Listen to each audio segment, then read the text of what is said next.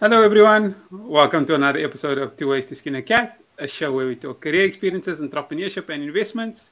The main aim is to show that there's more than one way to be successful other than just climbing the corporate ladder.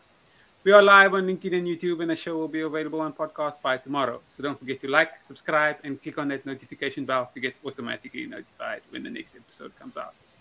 If you are joining us live, drop a one in the comments so we know we're not talking to ourselves. And if you're watching the recording, drop a two in the comments. Today we are hosting Coach's Corner, the second of four sessions with recruitment strategist and coach Chantal Botha. I've twisted Chantal's arm again to give some free coaching calls to my audience. So stick with us to the end to see how you could be one of those to win a free coaching call. Chantal, thanks again for joining me. Such a pleasure, always, and always a pleasure to catch up with you, to chat with you, and of course to be hosted by you. I know we did a quick intro last week and intro before, but if somebody happens to fall on the channel by mistake, give us a quick intro. Oh, my intros are always different. You should know this by now, right? so I spent 20 years in unfulfilled careers, Uwais, until I decided, hang on a second, there has to be more to life than this. So what I do now is I help people to find out what their purpose is, unlock that potential, and create a strategy to find the dream job. Whether it's working for a boss, whether it's working for yourself, is actually irrelevant. But the dream job does exist, and I show people or I help people with the roadmap to get there. So that's who I am and what I'm all about. Amazing. Let's let's jump into the meat of today's topic. So I found out that today is World Mental Health Day. Had no mm-hmm. idea. Uh, and we are discussing how life and career are inexplicably intertwined. So tell us a little bit what is the connection between life and career, and how does this impact our mental health? It's a good question, Uwais. And you know what? I think before I get into the meat of the answer, what I want to say is when we talk about mental health in this context, right, we're not talking about clinical diagnoses and we're not talking about, um, you know, the, the, let's just call it the bigger issues. There are bigger issues when it comes to mental health. And when it comes to those bigger issues, you need to go and see a registered psychologist or psychiatrist, whatever the case may be. And I'd just like to drop in a resource called SADAG, the South African Depression and Anxiety Group.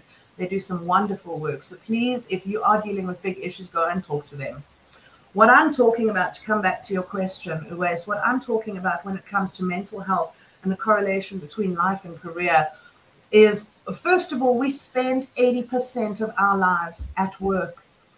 But yet, 70% of us are unhappy in our work. That's a shocking statistic. So if we spend so much time at work, but yet we're unhappy and we're unfulfilled, why are we not doing something about it? And that's my concern. You know, I think people go to work for the wrong reasons. We've been conditioned to, or we've been raised in a society that says you have to go to school for 12 years, you have to graduate, you have to get a college degree, and then you have to start working to earn your keep. Why are you working? Are you working for the paycheck? Because if you're working for that paycheck, and I'm not negating the fact that we all need money, money is life. We've got to live, right? 100%. If, you, if you're working for the paycheck, you're working for the wrong reasons. You need to be working for fulfillment. And when you work for fulfillment, you're working according to your purpose. And in so doing, you're unlocking your potential for your life. You're creating a mental health space for yourself that is complete, that is fulfilled. You're removing those little mental health issues that we all struggle with the anxiety, the depression, that, that sense of dread in the pit of your stomach on a Sunday evening. Um, when you work to your purpose, you remove all of that. And that to me is the correlation. So I really just want to talk very quickly about Maslow's hierarchy. Many of my of your viewers will kind of be familiar with Maslow's. I'm sure you're familiar too. But really, if, if, if I had to kind of summarize it in broad strokes, right? Maslow's hierarchy says that we sort of move through the runs. But what I want you to remember is it's fluid. Sometimes we'll be at different levels at different times of our lives. And the bottom level is your basic needs. We've got to take care of your basic needs first. So if you're working to take care of your basic needs, that's fine. But you can't pursue your potential at that level. You've got to kind of move through the runs. And the next run is your psychological needs, your need for love, belonging, acceptance, and all of that sort of thing. before you can start moving towards your potential. So, so my message today really is to establish your purpose before you act. So there we go. Have a purpose. Don't do things just for the sake of doing it. If you if you might have seen my eyes drop a little bit, I was adding some extra comments to our WhatsApp group because we've got a WhatsApp group going. So I just resent the link. That's why my eyes dropped for a few seconds. Sure. Moving on to the next question. Tell us, in the past, I've heard you say, purpose informs action. What, what, what do you mean by that? Give us a little bit more background about that. Absolutely. And, and where I come from w- with this statement is before you do something, consider what your purpose is. You know, our society is so conditioned to um, to act before we think. We're so conditioned to just do, do, do. You got to go to work. You got to get up. You got to take care of the kids. You got to, got to, got to. You know, everything is about doing. Where I advocate, you take that pause and you ask yourself, but hang on, what am I actually trying to achieve? What is my purpose here? And in my job search coaching and my work that I do with job seekers, that very often resolves itself so quickly. When someone comes to me and says, But what do I do in this situation, Chantal? I say to them, Hang on, what's your purpose? What do you want? And that will inform your actions. So it's really just turning that dichotomy around a little bit. For the audience, if you've got any questions, please add your questions to the comment section now. We'll try to answer them towards the end. Coming back to, to what you talked about earlier about purpose. There are many different opinions out there on our purpose for our lives. How does one figure out what is my actual purpose? Do I even have a purpose? Help me figure that out. Uwais, it's a good question, and I'm not sure one that I can do justice answering here because it's so broad, right? So, first of all, our individual beliefs, mindsets, conditioning comes into this question. Some people don't believe we have a purpose for our lives. But again, I'm going to ask you to think about that question, right? Were we put here on this earth to work, eat, sleep, repeat? Is that all it's about? Surely there's something absolutely, absolutely. So I really just want to encourage people to think a little bit more we're not here for consumerism. And the advertising industry has shoved consumerism in our faces. Earn more, buy more, spend more, do, do, do, do, do again without actually stopping to say, hang on, what is my purpose here, right? Okay, so, so on the one hand, I don't believe our purpose is consumerism and a life of simply repeating through the cycles. But on the other hand, when it comes to finding your purpose for your life, I think so many people kind of expect a an almost spiritual experience where this lightning bolt comes out of the sky and strikes you, and you have this massive epiphany, and you're like, ta ta ta ta. and that's not it either. Okay, so really, I, I want to simplify purpose for people. Sometimes purpose simply boils down to what is your purpose today? And I'm going to give you an example about 10 years ago, I lost everything. I think you've heard my story a few times. And I really had to build up from scratch again, right? And I couldn't think further than tomorrow. I couldn't because I was right on that bottom rung of Maslow's, right? So it came down to what is my purpose today? And today, my purpose was to secure a meal, it was to secure a bed for the night. And sometimes it was that simple. But that was my purpose for that day.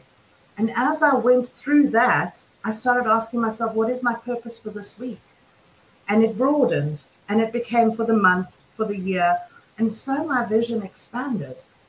So, what I'm trying to say about purpose is don't get stuck in the nuts and bolts of my purpose is to lead a mission or, you know, have this, I don't know, whatever.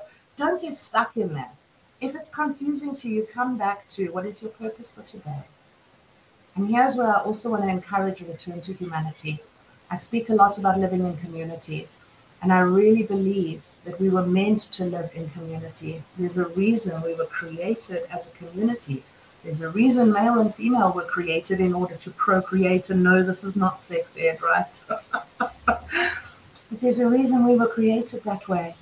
We were meant to live in community. We were meant to help our fellow man. So, what can you do today to help your fellow man? No, I hear you. I hear you. But coming back to the topic, come back to the link between career, life, and mental health. What tips would you give our audience members? Hmm. Um, Uwais I'm always going to start with mindset. I'm always going to start here, right? And that is really mental health. And the first thing I'm going to say is we don't spend enough time with ourselves. We don't spend enough time in self awareness and we don't spend enough time. I actually want to, and you know what? I'm actually going to throw a question at you here right now. When was the last time you, Uwais, spent five minutes with yourself, no mobile, no friends, no people, no Netflix, just yourself in contemplation. I, I need this by me. I can't put it away for, for five My point. It's my point. And you know what? This is not an indictment and it's not a judgment. But we've become so reliant on our things that we've forgotten who we are. If you build a habit of spending five minutes, and yes, you can use your mobile as a timer, nothing else, no screen time, right? So set a timer on your mobile and spend five minutes sitting under a tree and asking yourself the big questions. Now, I call that hitting the run command. Do you remember those old fashioned computers where you hit run and then the whole computer goes, gah, gah, gah, gah, gah, starts thinking, right? That's what happens when you start asking questions of your subconscious. It hits a run command, and those answers will eventually surface. So commit to spend that five minutes a day with yourself and ask yourself, who am I? What do I love doing? What do I want to do? What is my vision for my future? Where am I going? How can I serve my fellow man? Ask whatever comes to mind and don't wait for the answers. Just ask. And spend those five minutes every day because the answers will come. So I know that was a long, like, first tip, but that was my first tip. I've got more. We've got time. We've got one or two questions coming through, so let's let's move on, and then we can always jump back to it. Perfect. So let's say let's say I've listened to your discussion and I'm taking you seriously. Uh, and I feel that my career and my life are not gelling together. And whether it's stress or anxiety or this role just doesn't suit me, what can I do? The ways in life, there are always three choices. Whatever you're facing, there are always three choices. So the first thing you need to ask yourself is what is my decision in light of the situation that I'm facing today, right? Your three choices are you can accept it. In other words, leave the status quo as is. I'm unhappy. Things are not gelling, but I'm okay with that. I'm making my peace with that. You can change it or you can leave it. And leave it implies walking away, change it implies doing something different. Now, whatever you do in life, for all of humanity, those will always remain your three choices. So if you're in an unhappy situation or an unfulfilled situation, first of all, establish what is my choice today? Do I accept it? Do I change it? Do I leave it? And then from there, you need to act in accordance.